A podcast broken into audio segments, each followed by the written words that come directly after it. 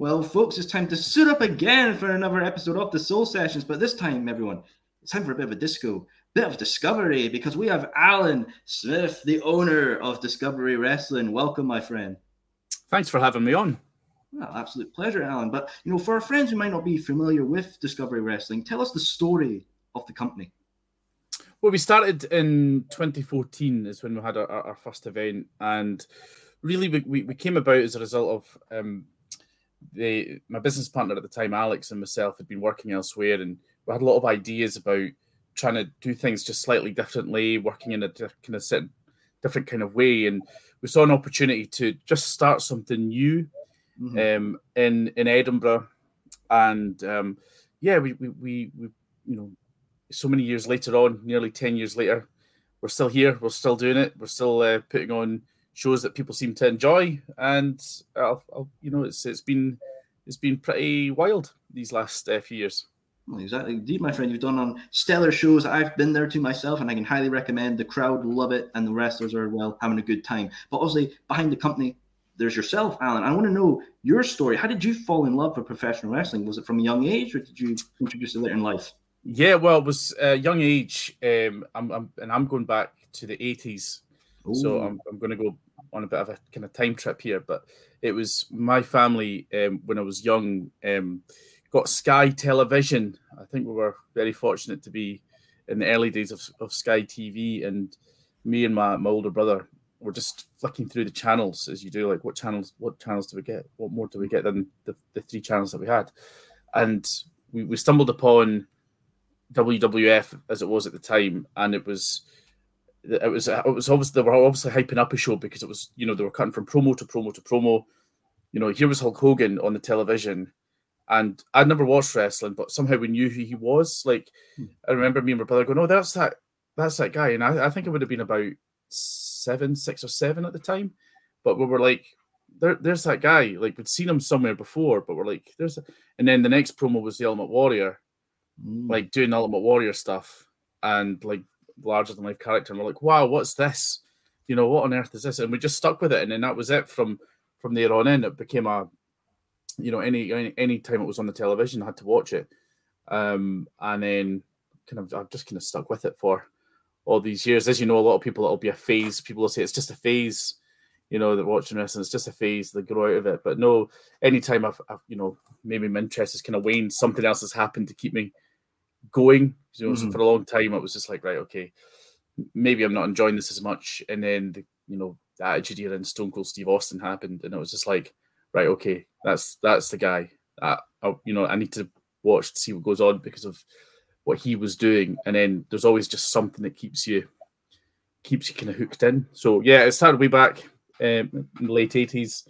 Uh, I can still remember going to my first ever wrestling event which um, I grew up in a place called Forfar um, in Angus, so near Dundee, and um, we went to a place, a, a venue, a, a, hall called the Reid Hall, and the the the the act, the headline act there was Giant Haystacks, obviously mammoth name from the UK scene of days gone by, but and, and I remember being there in the front row as a kid with a bunch of friends, and here comes Giant Haystacks walking around the ring with you know, a bit of rope for a belt, this massive man, and we're all going as kids, you know, going, "Oh, you're fat." He clearly knows he's he's got a rope for a belt, and you know, and he just stopped and he looked at us, and he just spat, like just spat on all of us in the front row, and uh, and I was just like, I was just like, this is wild, you know. As a kid, I was just like, but being at that event, it was just, uh, you know, there was there was there was nothing like seeing wrestling live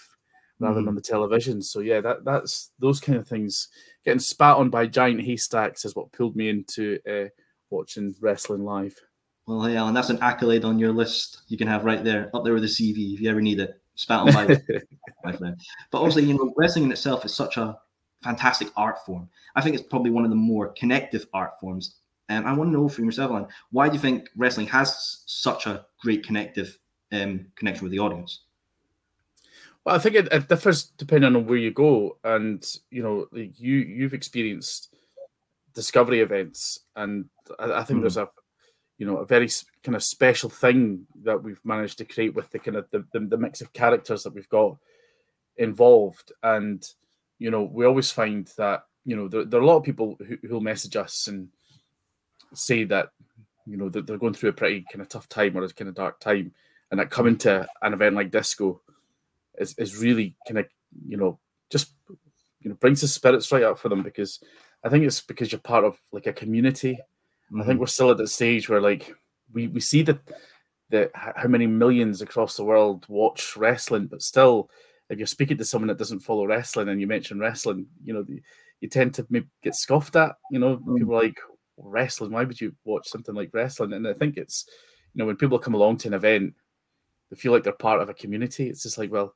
we all like this thing that apparently we're we're daft for liking, mm. and um, you know, and then when you come to something like like a discovery event and having all these kind of different characters, these different um, personalities on the event, and you know, the the a lot of the the, the, the talented wrestlers that we use, the, the, the, they know how to connect with an audience, mm. and that makes such a big difference because then then the crowd feel like I need to get behind this person because you know they, they just have that ability to connect with that person. So yeah, I think I think it's just that whole kind of being part of a community, which mm. you know, and and and we're pretty we're pretty fortunate at Discovery that you know over the over the years, you know, it, it's pretty much the same crowd. It's the same people that come to the show, mm. and you know, I, I get to know them all kind of individually when I see them at shows or when I act with them online or and and you know, you know, it's it's just a pretty pretty cool thing. It's very wholesome as well, and to have that kind of connectivity with your audience. But obviously, you mentioned, you know, is Edinburgh based? My home, good old place. I love to say. Yeah, and, yeah. Edinburgh is a great city with a great culture as well. I want to know, Alan, did the culture of Edinburgh affect how running Discovery or like what to put on? I think you know, people people I don't think saw Edinburgh as being a kind of wrestling city, and you know, we certainly maybe saw that in the in the kind of early days. It's like trying to build something mm. because the, you know, there had been there are promotions that, that come and visit. You know, they'll come and do a show or two in a year and, and go away and whatever else. But Edinburgh didn't seem to have its own some you know a promotion to call its own. Mm-hmm. So I feel like you know we, we we started we started just trying to build something and be like we're we're we're always going to be about here in Edinburgh. You know, there's never been a a real desire to go anywhere else. It was you know it's just we're kind of that's our kind of that's our kind of home city, you know, and um, I, I, you know, I see it within the people who, who buy tickets and come along that you know there is a kind of real strong core of people from Edinburgh who, who come along to these events that perhaps six or seven years ago weren't coming to the events, but now we see them every every month or two that we're we're there. So, mm-hmm. um, and and I think you know you know I'm always I'm going to be biased. I love Edinburgh. Edinburgh is my my favorite city just because it's um yeah it's just such a beautiful city and and the the one thing I would say about Edinburgh though it, it just lacks venues. It lacks venues for wrestling, which has been a, a big struggle for us. Um, we would be running much more regularly if there was venues that lended themselves to what we do. And, and you know, the, the, there are venues where you look at the space and go, that would be a good space. And when you phone them up to to say, hey, look, we'd like to do an event there, and they say, right, okay, what kind of event is it? And you say it's professional wrestling. The phone pretty much automatically goes down because Jeez. they don't really have a great understanding of what we do. They just hear the word wrestling and think, oh no, not for us. You know, we, we are putting on concerts here. We're putting on, um, we're putting on theater here. We're putting on whatever, you know, and uh, and it, it can be quite disappointing when you're reaching out to these venues and you try and show them, well, look at the work that we've been doing with, you know, we, we run events out of the O2 Academy or the Corn Exchange that was, as it was, you know, the Pleasance Sports Centre, which has become a new home to us over the last year or so. You know, we're Portobello Town Hall, which has been closed for a number of years, but um, we should be going back into Portobello hopefully very soon. Um, the venue called the Jam House, which was my absolute favorite, but that closed just before the pandemic and it's never reopened, and it's still looking for new owners. So you know, there's there's venues that we've had that are, are just lend itself so well, and we just wish there were more of them so we could we could do this more often. No, definitely as well. You know, it, fair point there with the venues and everything because there's not really much about. But you know, I think of like Glasgow for ICW, they've got like the garage, and then WWE gonna have their live shows, the Hydro, and everything as well. Edinburgh's nice, obviously, for people who are not familiar with the city. You know, there's New Town and the Old Town, the whole underbelly section as well. Great place as well. Do you feel like Edinburgh Council maybe needs to have a look at maybe more lively arenas, not just for wrestling, but to thriven up the community? I just think it's the size of venues. You know, we, hear a lot about, you know, plans have been submitted for a new venue for Edinburgh. Oh, it's going to be a concert hall. You know, it's it's going to mm-hmm. be, and it's going to be this massive kind of new venue, but it's going to be more focused on the arts and the concerts, and you know, and and it's this very strange thing. You know, when you go from kind of council to council area, and uh, in terms of how councils treat what professional wrestling is. So there are some councils where they'll go, yeah, your theatre, your entertainment will treat you like an entertainment company. Mm-hmm. Where other councils in, in Edinburgh is one of them where it's just like, well, no, we're going to treat you like a sport. And you're like, well, there's, you know, that comes with completely different kind of licensing issues from other areas. So they, they, they don't see us as being a kind of arts and theatre and that thing. They, they see us as being a, like, they, they almost liken us to being boxing and MMA and, and whatever mm-hmm. else. And you, you know, you try and explain, you say, well, we're not like them. Yeah, I know what it looks like, but we're not. Um, I mean, we had there's a venue that we we we ran many years ago that was demolished. It's been rebuilt, and during their kind of rebuilding phase, um, the you know they were keeping in touch with us, talking about you know, yeah, once we're open, it would be great to have you back and do an event here, and um, so the the the kind of the, the team organising events had changed during that time, and when they did get open and then inquired, they came back and said, "No, we can't. You know, if you don't have a governing body, so we can't take your booking." And I was just like, mm-hmm. "We're not. We're not boxing. MMA, MMA. We're professional wrestling. We don't have a governing body as such. We're more like you know theatre of the arts." And they said, "No, sorry, there's no governing body, so we can't accept the event." And I was just so there was another venue that we'd been waiting for years to reopen, and then because again we're, we're treated in a certain way um, we can't use that venue so mm. um, yeah I, th- I, think i think it's just you know i love a town hall feel event so portobello town hall the jam house had that vibe you know when you've got the mm. balcony and you've got a stage and you've got the big floor space but there's just there's very little in edinburgh that kind of lends itself to it uh, well, sadly, the council are more focused on their trams at the moment, so we've got to get their little passion project out the way before we can get more stuff done, eh? Uh, sad thing to see. But now, going on to Discovery itself, you know, when was it that you decided to make the plunge and say, let's start it up, let's get Discovery Wrestling going? Well, that was going back to, to 2014, 2013, 14. Um, like I say, myself and uh, my business partner at the time, we, we, we'd been kind of, we've been um, working elsewhere um, in the country and you know, we were both going through. It kind of stems from we're both going through a pretty um, difficult patch personally, mm. you know, and we would just often meet up, and over a cup of tea, of all things, we would just go and meet up somewhere and grab a grab a tea, grab a coffee, and just have a blather, just have a chat. And we always we were always full of ideas about um, how how wrestling can work, or you know, imagine we did it this way instead of doing it this way. Imagine, you know, and that's going back to like the organizing of an event. Um, I mean, I used to I used to wrestle many years ago, and I had the opportunity to um, travel to a number of different promotions in Scotland, um, to Wales, to Hungary, and see how different companies did things. You know, in terms of how they treated the wrestlers, how they uh, looked after them, how they organised the actual event itself, and these were all kind of you know it, it, you you kind of cherry pick when you're putting the promotion together and going well. I like how that promotion did this in terms of how you know basic things like it had some catering backstage for the wrestlers, you know, mm. just just uh, you know sandwiches and water and some nibbles, you know, like with the, and there are other places that don't do that, and then the wrestlers, you know, are there, they're needing something, they go off somewhere to find food and you can't find them and you need them for uh, a promo or to talk through a match or whatever. So little things, just little things like that, that you're going right. That works really well there, and that has a really good environment with the people who are there, and that's because of, you know, there's the, there's never an issue in terms of them getting paid. There's never an issue in terms of the travel being organised. There's never an issue in terms of them not being looked after. So, you know, just just seeing these little things that other promotions did when I was wrestling fed into these ideas of right, okay, well, we had ideas of how we wanted to run events, the kind of audience we wanted to kind of target, how we'd present it, and it's just like instead of trying to do that for someone else, we should try and do that for ourselves instead of trying to like force a change on someone who probably didn't want it. So that's why we we we, we took the plunge and went right. Let's just do this, and we've got all these ideas. Let's give it a crack. If it doesn't work, it doesn't work, and at least we can say we tried it.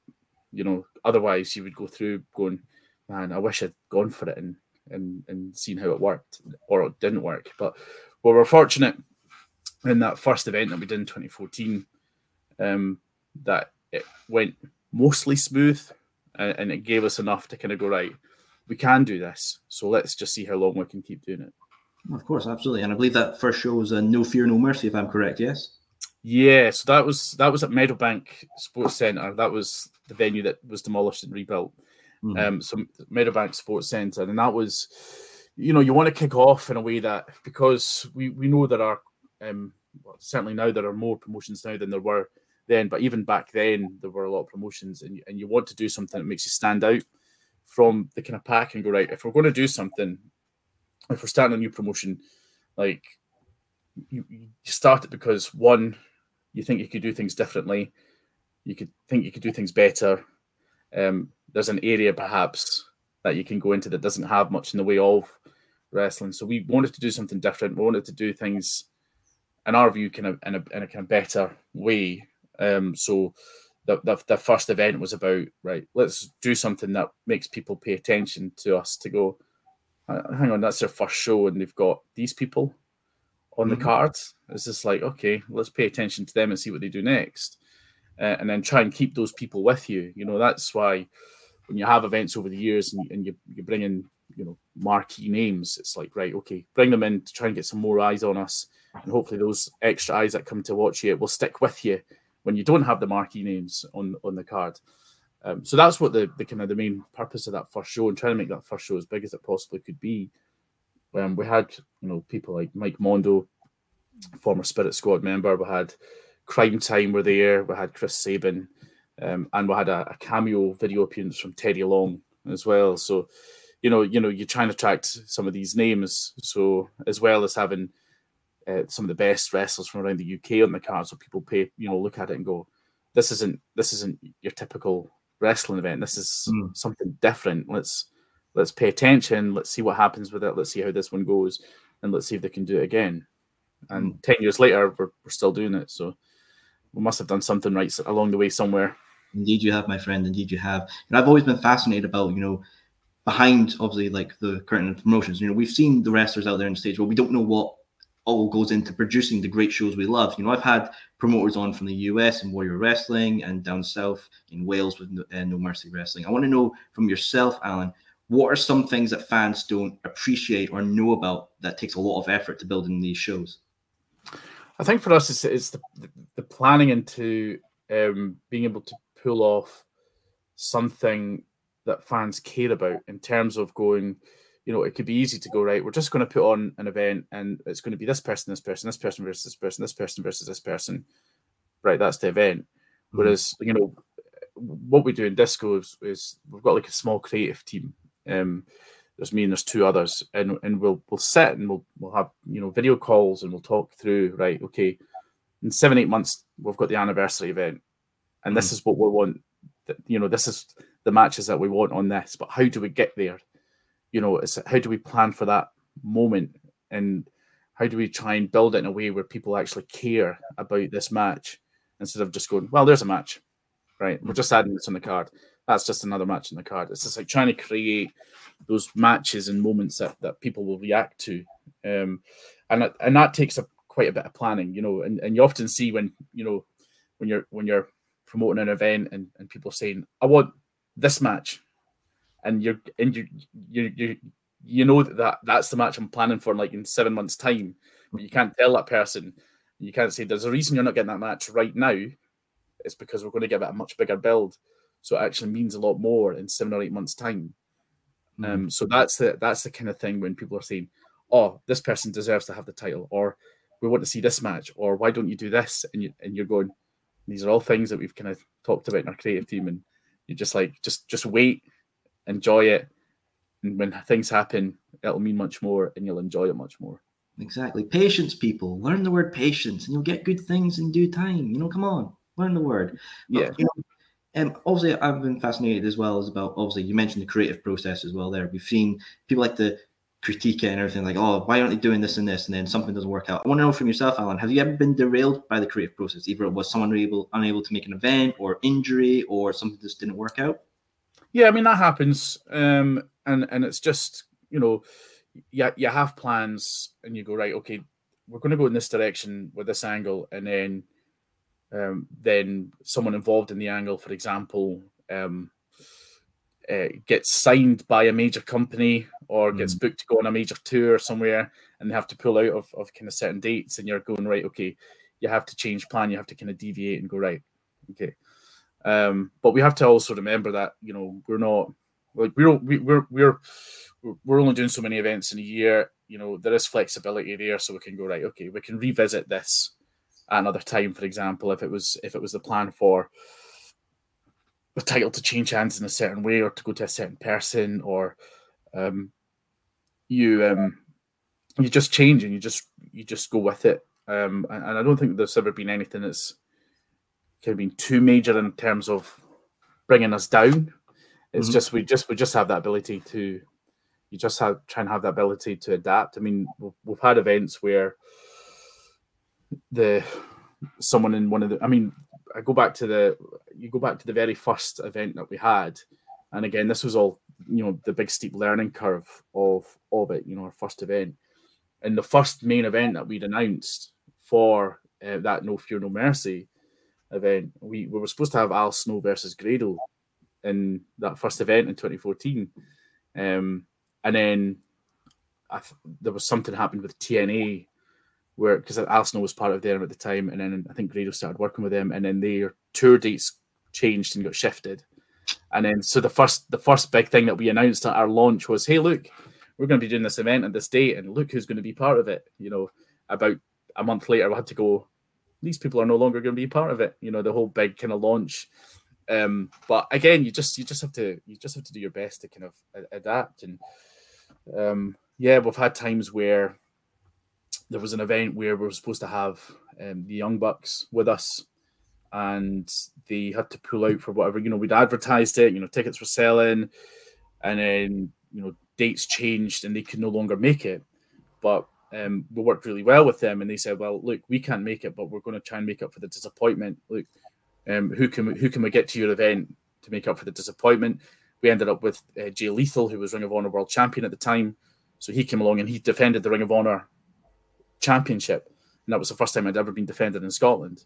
So you know, it was just like you know, just trying to if if something happens and you know the fans are going to be disappointed by someone pulling out, it's just being able to work and go right. What can we do to make it up to the fans? Mm. And, and having something like that, you know, just uh, kind of worked in our favor. Absolutely, good course correction. And obviously, you mentioned the Bucks and Jay and the Ring of Honor because Discovery's kind of had a bit of history with the elite, you know, going back because they've been there a couple of times. You know, I want to first yeah. talk about having the Bucks come over. What did like? How did you reach out to them? Was it just a wing? Like, see, hey, let's see if I can get them to come onto my show. Well, there's there's so the very first time that the Young Bucks were with us, and the event was in a community center. So you know, you, you go back to like 2015, and you you, you know they, they they they'd been doing they'd done the Generation Me stuff, and you know you, you think about what they're doing now, but you know you go back to 2015, and um, we had an event, and there are like some there are some groups where like promoters from all over the UK can interact with each other and someone will say, Hey look, I'm want to bring over this person. Does anyone else have any dates around that weekend? That way you can split costs in terms of the big costs like you know, flight costs and whatever else. So some you get a lot of promotions that'll work together on, on those kind of things. So often when you see like an international talent come to the UK, you'll see them, they'll have like seven or eight different appearances in the UK. And that's just because promoters speak to each other and say, we could do this, we could split costs, they get a tour out of it, we get them our show, you know, everybody wins, you know, especially the fans, they get to see these people. And that was that was the kind of that was what happened with um, the Young Bucks the first time we had them. I think it was our it was probably our third event that we'd done, and uh, it was the the Royston and Wardieburn Community Centre, So in Royston, we had um, the Young Bucks there, and uh, yeah, that was the first time we'd worked with them. And they came in, and they were just really, you know, really um, great to work with, really easy to work with. Um, they were up for doing anything that we asked them to do in terms of the match. And you know, we had this four corners tag team match, and um, they were they were into it. They got to do, you know, as many super kicks as they wanted to do, and and um, yeah, so that was a lot of fun. So and and again, it was just, you know, going back to that, you know, that idea of like working with people and how you treat people at events and stuff, and building that reputation as being a good place to work, and people want to come and work for you and, and work with you. And and it was the same with the, the Young Bucks because we've had them over three times in, in, in, Discovery over the years, and that's just on the back of them enjoying being there, enjoying the work, and seeing the, the reaction from the fans and going, well, this is a, you know we enjoy working there, so we want to go back when we can. So that's why they've ended up on our, our event so many times over the years. Oh, it's great to hear, my friend. But you did mention there Jay Lethal coming over to defend the Ring of Honor Championship, first time in Scotland. I want to know first off, what does it mean to have that accolade for your promotion and you know having a big company's belt being defended on your show? Yeah it was great. It was just it was just you know as i was talking before about trying to get things that put eyes on on what you're doing and to raise a few eyebrows and kind of go hang on a minute you know everybody you know most wrestling fans will know what ring of honor is and kind of what mm-hmm. it represents. And to go right hang on a minute the ring of honor championship's been defended where so for a lot of people, it'll be like, I've never heard of this company at that point. Um, you know, they'll, they'll, they'll, come along, they'll want to see that happen. And and again, it's just about bringing putting new eyes on on what we do and trying to bring in um, new fans. Uh, and so that you know, we did that there. That one we knew. That, like, so we knew that championship was going to be defended. It was all kind of agreed in advance. Championship be defended in Discovery, but it's actually been defended twice in Discovery. And the second time came about as a complete surprise. Oh. And that was when um, Cody Rhodes was Ring of Honor champion. And and he um, was doing this event with us. He was going up against BT Gunn. And um, there was there was no talk beforehand about him putting the championship on the line. No talk whatsoever. Nothing was discussed with me or my partner at the time. Um, and it just it was just he was out in the ring. Him and BT Gunn were there. Crowd were super hot into this, you know, whole event and then someone in the crowd had shouted, "Put the title on the line." so someone in the crowd said, "Put the title on the line," and Cody did the thing was to say, "If you kiss this ring, I will put the title on the line." So he went out and you know, the, the fan kissed the ring on his on Cody's hand, and then Cody went right, championship's on the line. So it was just announced there and then that the championship was going to be on the line, and you know, is, is when we're planning shows and we're like, right, this is we'll do this, we'll do this, we'll do this, we'll do this. Not once was it discussed that the championship would be on the line. So I'm sitting there at the sound desk, at the lighting desk, and uh, all of a sudden I'm hearing this match is now for the Ring of Honor World Heavyweight Champion. I'm just like, oh, right, okay, here we go. So yeah, it's pretty cool. It's it's it's nice to have those moments, you know. Oh, definitely. I mean, you must have been like, tell me he did not just say that. Really, holy damn, man. But obviously, you know, we mentioned the elite as well because you would actually have Kenny and the Bucks over as well for a show against Team Discovery. You know, what was that whole process building to that? Was that something that the Bucks maybe recommended to you, or was it something that you recommended to them to to? Yeah, it was. It came about from them. Um, they got in touch with us um, to say that they were wanting to organise a UK tour. They wanted to come over and do three dates in the UK. Um, they wanted to do one in England, one in Scotland, one in Ireland. They wanted to do Rev Pro. They wanted to do us in Scotland and OTT in Ireland. Um, and we were like, "Yep, yeah, we can see if we can organize a date around then to see, you know, so start and reach out to venues." And they said, "But the, there's only one condition: we're bringing someone with us." And we're like, "Sure, yeah. Who, who, what have you got in mind?" And they said, "Oh, Kenny. We're going to bring Kenny over." And we're like, "Yeah, that should be a problem. Yeah, no bother." Um, you know, so. But it, again, it's just one of these things, you know. If, if if you work if you work with these people and they enjoy working, um, and enjoy being part of what you do, then they will you know they will recommend you to to others and say hey look if you're going to the uk you should try and work at this place or this place. And um, likewise if if if we reach out to a wrestler we've never worked with before um, they might ask about and say have you guys heard of this promotion? What are they like to work for? Mm-hmm. so you know the reputation is really important in that regard. Oh absolutely as well and you know having those big stars on does boost your show as well. I can't imagine what was it like being behind the curtain and seeing the crowd you know the elite going against your guys and just watching that atmosphere and pure joy fill the room.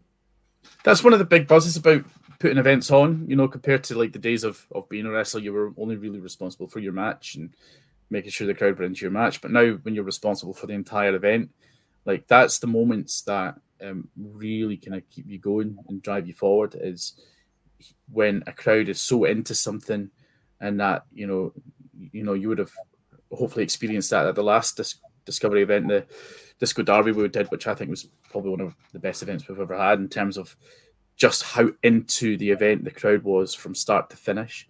Mm. And whenever you have a match, you know, regardless of who's involved in that match, whenever you have a match where, you know, the crowd are, you know, they're not silent at all anyway during the match because, you know, they're into it. You know, the, the, the you know, the, the moments where they break out into, you, you know, discovery that when people are really into something, instead of chanting, this is awesome, they'll chant disco wrestling.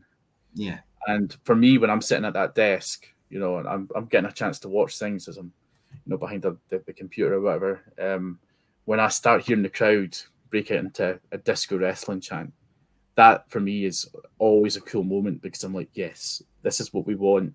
I know people are having a good time. I know they're enjoying it. I know they're into what we're doing. So yeah, whether whether it be the, the elite versus team discovery match or whether it be any other match that we've had where fans get to that point and break into those those chants and they're just you know on the edge of their seat for the entire time. That's it's very cool. Yeah, you're showing that you have that connection with the fans and you're doing great things for this business. Honestly, it does show that and come across. Thanks. Thanks. Obviously, with Discovery, the you know the, and the elite, the elite have a bit of a pass over a certain club because I know they faced you guys as well. You know, Discovery versus Bullet Club. How I gotta know was that speaking with New Japan, was that speaking with the Bucks and the Elite, or was it just you know something that? Yeah, happened? yeah. S- same thing again. So similar to the the the the, the elite event, um, we had um, the, the guys in the Bullet Club had reached out and say, look, similar idea. We want to do a tour. We want to do the three dates again. We want to do England, Scotland, Ireland.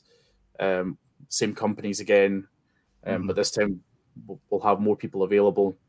And so it just worked out in the same way again. Again, you know, the the the, the event we did with Kenny and the Bucks worked very well. It was a huge crowd came for it um, that we, we thought, well, it would be silly to not try and make this work. So we did, and again, it was just another another huge event, big success. Very big success indeed. Obviously, there's gold within Discovery as well. Your championships as well. You know, you have the Y Division Championship. I want to know when, how did that whole championship idea start to form, and when you got the physical belt, and obviously your first champion for that was Chris Sabin. What did that all mean to you? Yeah, so I mean, the, the, the whole kind of idea of the, the Y division was because you know people talk about the Generation X, the Generation Y. You know, we've heard of an X division. We were kind of the next generation, so it's just like we're mm. moving to the next kind of thing. And when we started Discovery, we were looking at well, what what is our kind of target audience? Um, you know, there was a lot of you know there was quite a few over 18s promotions about. There was quite a lot of promotions that were like very family friendly. It's in like it was very much like here's a bad guy, here's a good guy. Your kids will boo and cheer whoever we were kind of going right. Okay, let's kind of target the kind of like the 14 plus kind of ages and go right. Okay, let's. So you've got that kind of the the, the, the kind of wrestling wrestling aspect of it, but also a little bit of the kind of character work. So it was going to be more so focused on the wrestling rather than the character, but it's kind of now developed in a way where it, it, it absolutely encompasses everything, you know, and people of all ages just would, would try and do something that appeals to kind of wrestling fans of all ages and fans of all types of wrestling, which is extremely hard to do, but we're trying. Um, mm-hmm. But in terms of that, why that's kind of hence why the Y division came about. You know, obviously the discovery of the Y is a big part of the logo. Um, so that's how that came about. We thought, right, let's go for a Y division championship, and we had a, a, championship, a belt maker, Paul Martin championship belts. Look him up. Um, absolutely terrific uh, work that he does, and I'd seen some of the work he'd done in the past, and there was for our first championship. It was just like absolutely Paul has to we'll have to get Paul to make this championship, and it's a beautiful, beautiful belt, a title, and um, and and I kind of really, I really pride myself on having great looking championship titles, original championship titles that are the real deal. You know, everything about them is real. You know, and and I, I think because that gives a kind of sense of um, what the kind of promotion is about. If you can look at a promotions championship title and look at it and go, that's a stunning championship. That's a, you know, if, if you're a wrestler, you go, I, I want to have that championship title because it, it looks amazing, you know, to have that. So I really pride myself. I'm a bit of, a, I guess, I'm a bit of a kind of title mark in terms of I look at the championship belts throughout the years, and I'm just like, there's certain titles that stick with you and go, man, that's just such a cool title.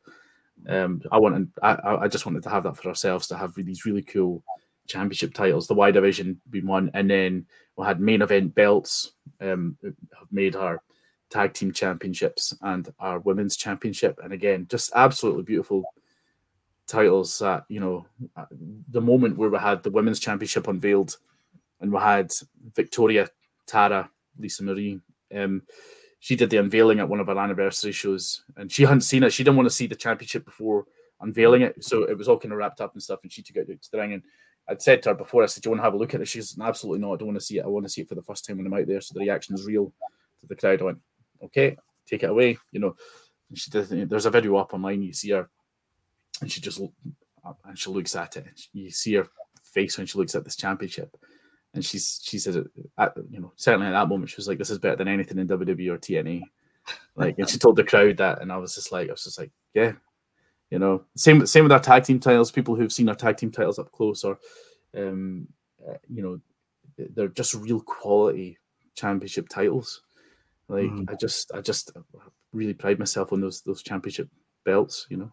No definitely. I mean hey don't worry I'm a belt guy as well. I've got my AEW and TNT up behind me there in the set you know I feel like sometimes with some promotions you see that they like to inspire by the wing eagle or kind of like that trapping. You know, they're great belts, but they're not original. And I think that's something you do very well, Alan. You have original kind of design belts. Do you feel like that's a? I think some promotions fall into like a hole in just trying to. Yeah, I mean, I wouldn't, I wouldn't want to comment on other promotions um, and, and, do what they do. Um, I mean, everybody has to kind of find a way of, of, of making it work for them and, and, and, and how they do it. You know, everyone will have their own kind of priorities and, and what's important to them in terms of um, how, how they do their promotions. But for me, it just I, it was just that it's just to have a bit of originality about the championship title, to have um, like I say, real quality mm. championship titles, and we've been very fortunate to work with people like Paul Martin, to work with main event belts, uh, and and you know just looking these people out and working with them.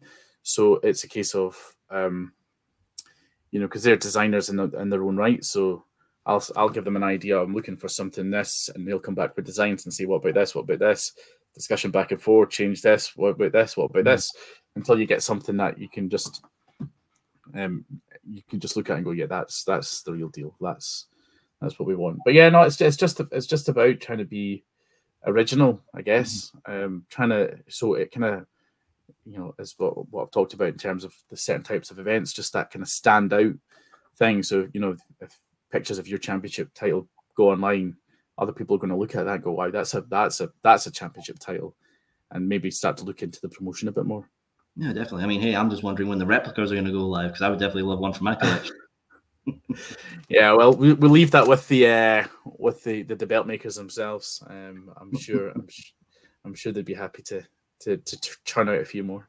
Ah, well, I'll, I'll crack open the 401k and get that ready for, for that. But um, also, you know, Discovery have done other great things as well because you've had an event like at Comic Con Scotland as well, and that's a an interesting environment to perform in. Do you, do you feel like it was a challenge? Do you feel like it was a way to get people involved? Well, it was. Um, unfortunately, I wasn't there personally because I, I, was kind of working the day job that weekend, so I was I was really gutted to miss it. But um, the, the the team that we had on the ground just just you know they really enjoyed being there. Um, it was that kind of different type of environment. You know, a lot of our wrestlers have done gala days in the past where, you know, you're asked to go along and put on entertainment at a big family kind of fun day or gala day, um, where people who are there aren't necessarily wrestling fans, but they're just kind of passing by. So you're trying to grab their attention.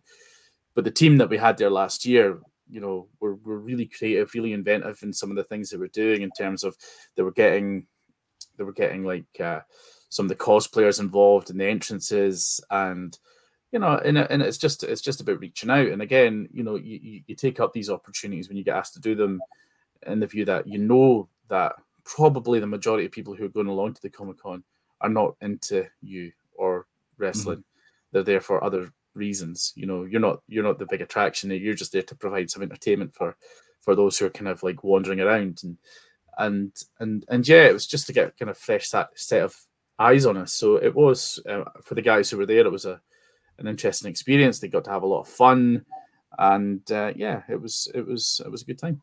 No, definitely as well. And you know, um, I wanted to want to touch upon obviously the whole global health shutdown due to the pandemic. I know it affected everyone in every way, from wrestling companies to people working their day jobs and everything. But I know you had champions at the time of Session Moth Martina for your women's, and I believe Joe Hendry was for your men's as well. And obviously, they would you know by the books, by the records, they have over a thousand plus days. Was there anything that ever thought in your mind maybe vacating the belts and waiting for shows to open back up, or you think no? Yeah, well, no, I, I never, I, I would have never have vacated the belts. Um, because it's not the fault of the champions that mm-hmm. you know this thing happened. So why punish people by taking the championships away from them? It's just you know you could have you could have hit pause in the timer and go right. Okay, these you know days don't count for the reign of the champion, but you know at the end of the day, you know things happen and.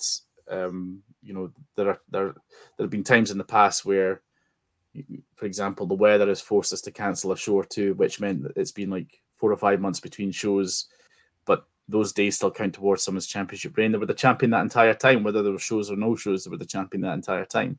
So mm-hmm. that you know, eh, there, there was there was never a thought that crossed our mind to say let's strip them of the championship belts and start again when we come back. It was just like they earned those championships in the first place, so they can keep them, and then the challenge for them is to retain them when we do come back.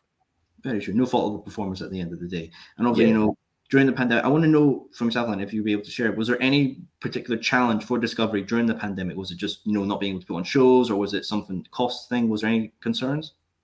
There was no real concerns. Uh, I mean, we we don't you know we're, we're not like other companies in the way that you know the, the, there are other companies and companies that we work very closely with who have their own training schools for example so there was a mm-hmm. lot of worry about being able to keep the, the school the doors open of a, of a training school you know you've still got your rent to pay every month, but you don't have trainees in training, so you don't have mm. the fees coming in for that. You know, so no, that was a massive challenge for a couple of the schools that we work with, and and they were fortunate enough to get you know some funding um, to keep them going, some grants, but it was still you know a really worrying time for a lot of people who who, who were considering just you know just close up. Let's just shut up shop because there's n- nothing coming in. They've still got some bills to pay, and but thankfully, thankfully, there's a you know they, they got through it. Um, I mean, for us, it was just a case of you know we, we just had to accept we can't do anything. You know, like I say, we we, we didn't have kind of running costs because we didn't have a set premise, so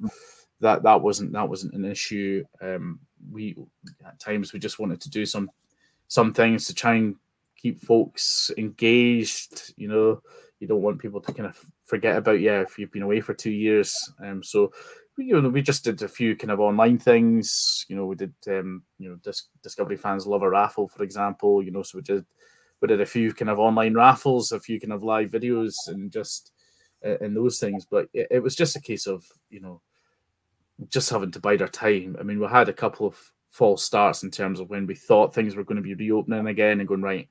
We've spoken with the venues, we've got dates together right, we're hoping to have our event there. So you're you know you're speaking to all your wrestlers and saying this is a date that we're going to kind of relaunch. So and then then it didn't quite happen, and you had to keep pushing it back and pushing it back and pushing it back. But mm-hmm.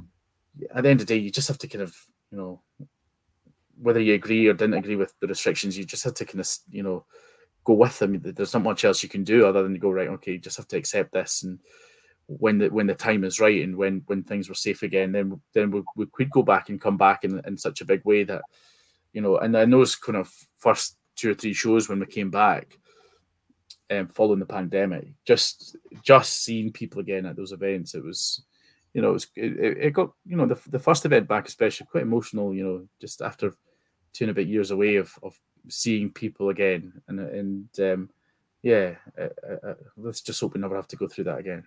No, absolutely. You know, we're out of those dark times now, and things are looking better for not only professional wrestling but the world. And then obviously, you know, you had recent Disco Derby, hell of an event. Obviously, I wanted to congratulate again for it as well. And obviously, Emersyn Jayne winning the Disco Derby. You yeah. know, that whole show in itself, you know, and seeing just the crowd so invested and all that.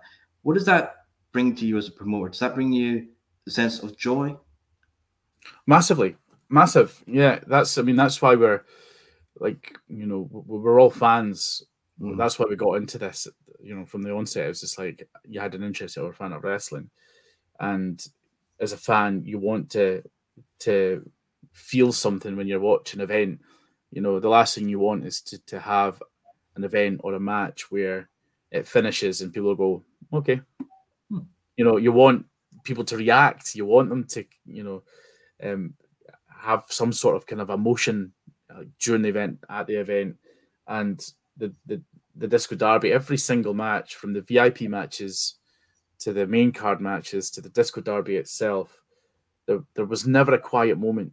You know, the crowd were like so super hyped and so invested into everything. And when you're planning something, especially a match like the Disco Derby, for people who, who don't know what that is, it's essentially our version of a Royal Rumble, but we, we throw a slight twist at the end of it.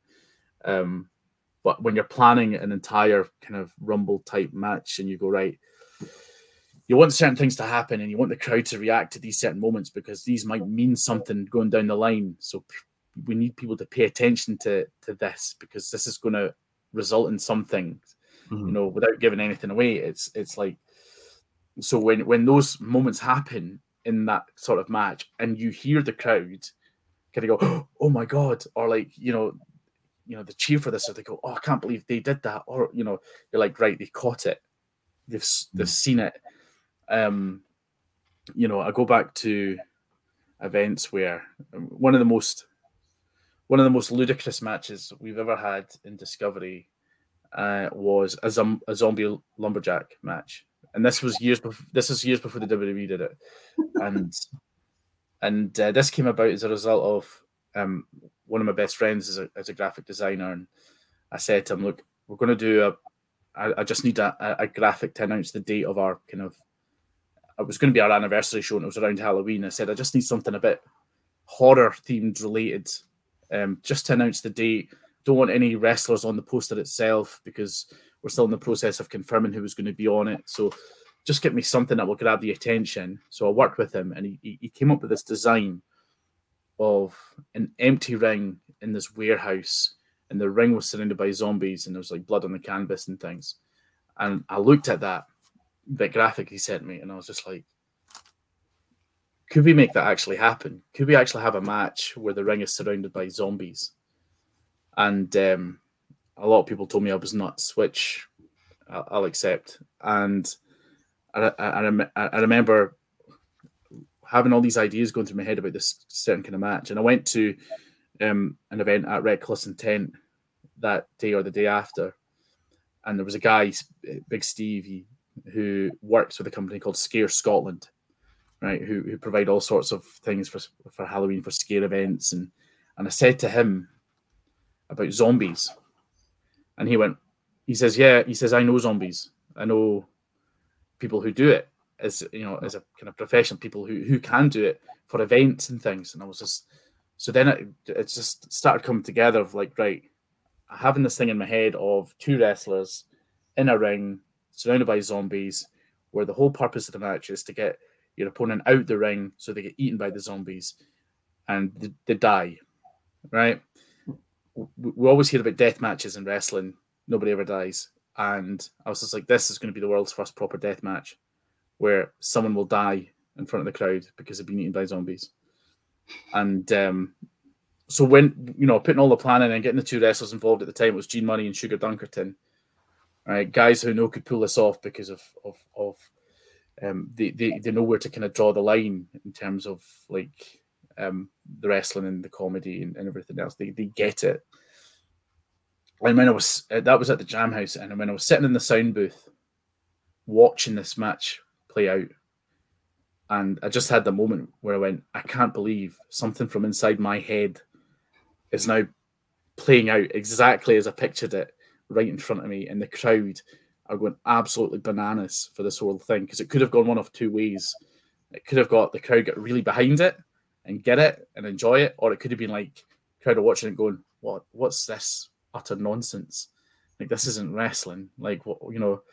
And um, that that was kind of one of those moments where the kind of the planning was put into practice and it just worked exactly how you wanted it to work, and it just you know delivered on every level. And, and then I remember two or three years later, waking up to a whole bunch of notifications from people tagging us in tweets and on Instagram and people in my in my messenger because WWE decided to have a zombie lumberjack match.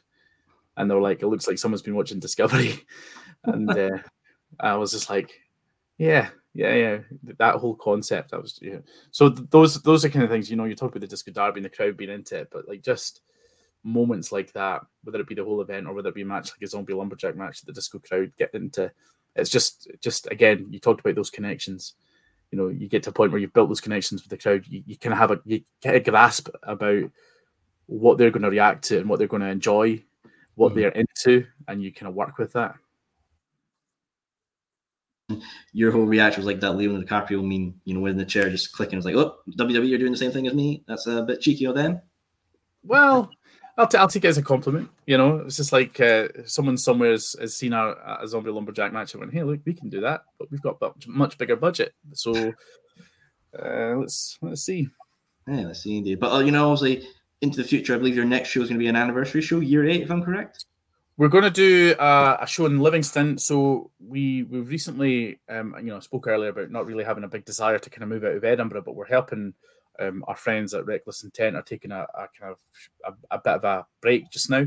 Mm-hmm. Um, so they they run shows regularly in Livingston, and they've got a lot of guys who who, who work on those shows. So, um, you know, uh, you know, we're we're just picking up a few dates in Livingston until they get back on their feet and back out there. Um, so we're going to do Livingston on September 30th.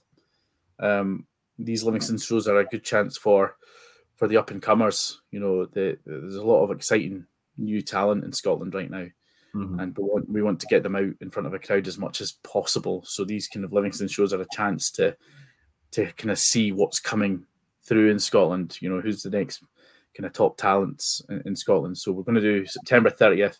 And then we're just, you know, I spoke earlier about venues in Edinburgh, you know, so this is, we're just trying to get a date confirmed for our uh, anniversary show um, uh, later this year.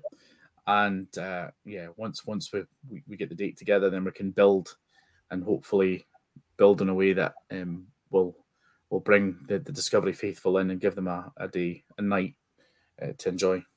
No, absolutely, man. I feel like that anniversary show is going to be absolute killer. You know, I can't, I can't ask, be a bit cheeky, and be like, oh, what kind of, what kind of secrets you got in store for the year eight? What, what, can, what can we see? Come on, give me a, give me a wee bit. Well, we can't. This is the thing. I've got to. Um, everything's kind of under under wraps at the moment. Obviously, we the anniversary show. You you know, being the anniversary, people you you make this one as as big as you possibly can make it. So, um, we're we're just kind of in talks at the moment with various people about who could we potentially bring to Edinburgh. Or, you know, can we bring? You know, the, the discussions often revolve around: is there a blast from the past that we haven't seen in Discovery for a while? That the crowd might have an appetite to see again? Is there is there someone you know um, on the independent scene right now who has never come to Scotland that we possibly could bring to Scotland? Those are the kinds of discussions that we have, and of course, the main thing for us is like the the culmination of of what's been going on over the last year. For example, um, what do we do with the championships, the championship matches? Mm. Uh, what ma- what matches will make sense? Um, what matches are going to get like? What matches are going to really kind of um, pull our crowd in and give our guys, our crowds, our our fans something to care about? Um, so this is this we're we're at those kind of discussion stages just now, um, and we'll see. Like I say, I'm hoping I'm hoping that we can get back into we've got the, the show in Livingston. I was hoping that we could be back in Portobello sometime soon as well. So we might have uh, you know a couple of events before we get to the anniversary show, which gives us a chance to kind of climb some stairs to get to the top of of mm. what we're trying to achieve.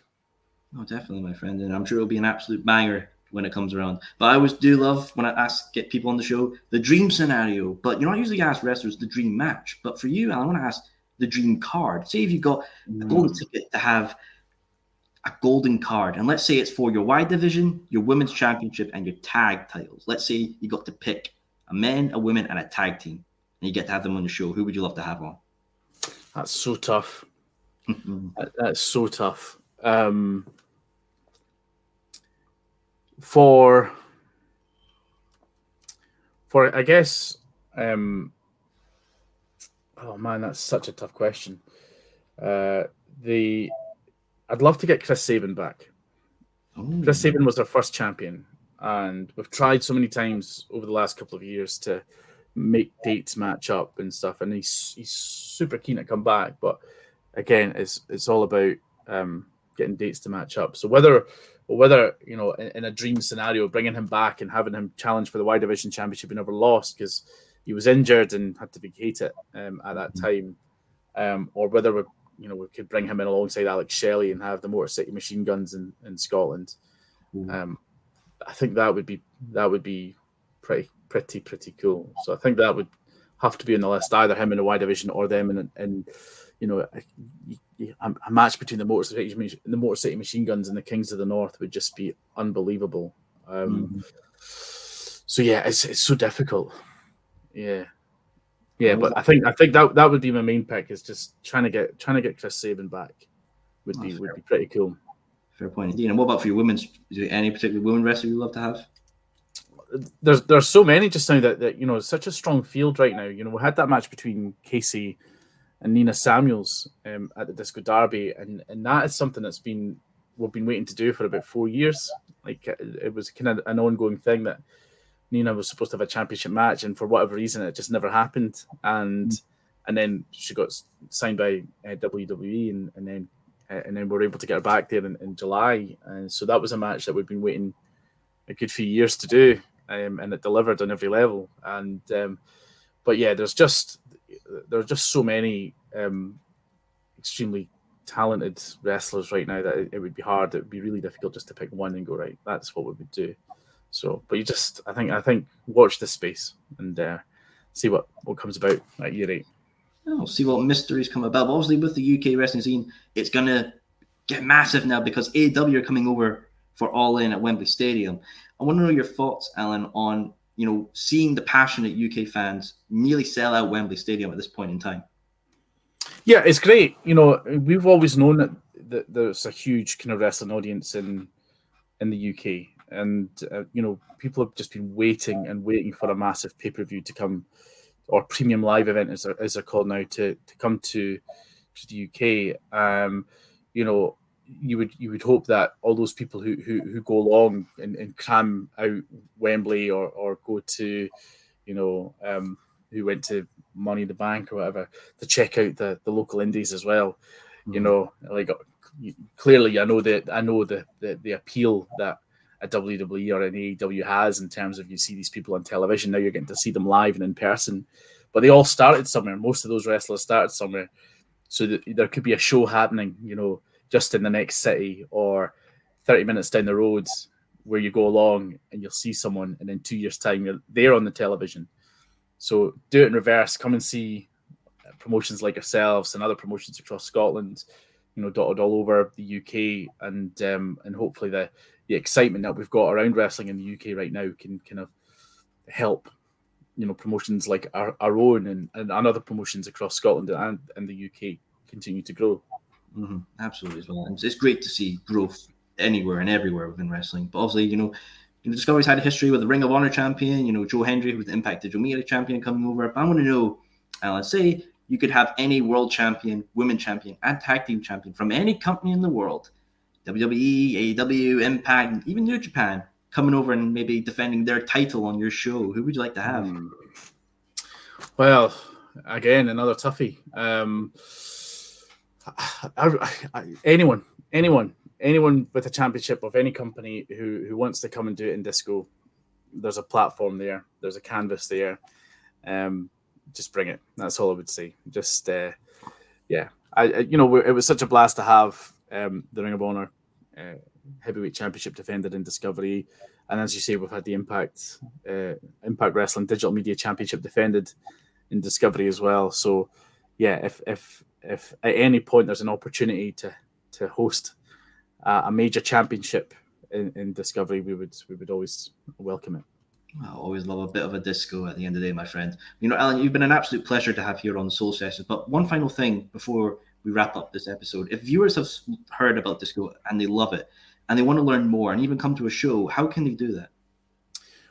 We've got all our uh, social media channels. Um, so uh, we're, we're active on, on Facebook, uh, Twitter at Disco Wrestling, Um, we we did start a threads. We haven't really posted anything on threads yet, so uh, uh, we're, we are on Instagram uh, at Discovery underscore Wrestling. Um, you can find us on there as well. So we've got all of those uh, and our YouTube as well. So if you go on our YouTube, we've got a lot of free wrestling, really great free wrestling on our YouTube. Um, so by all means, go and subscribe. We're going to be putting up a lot more um, uh, footage and matches uh, in, in the coming months. So be sure to, to get onto our YouTube channel, subscribe, do all the stuff when you watch a video, like, comment, share, all those kind of things, um, and really help us. Any any anything people can do to help us and and share the stuff we do, get new eyes on us. Um, we, we, we would be greatly appreciated. Awesome. And don't worry, viewers, I'll be making it easier for you because Disco Wrestling's Instagram will be in the description of this interview, and you click that, follow them, and learn more about the disco. Well, Alan, thank you very much, my friend, for appearing here on the Soul Sessions. And viewers, thank you again. I have been Soul. He has been Alan, host of Discovery Wrestling. Thank you, everyone, for another Soul Session.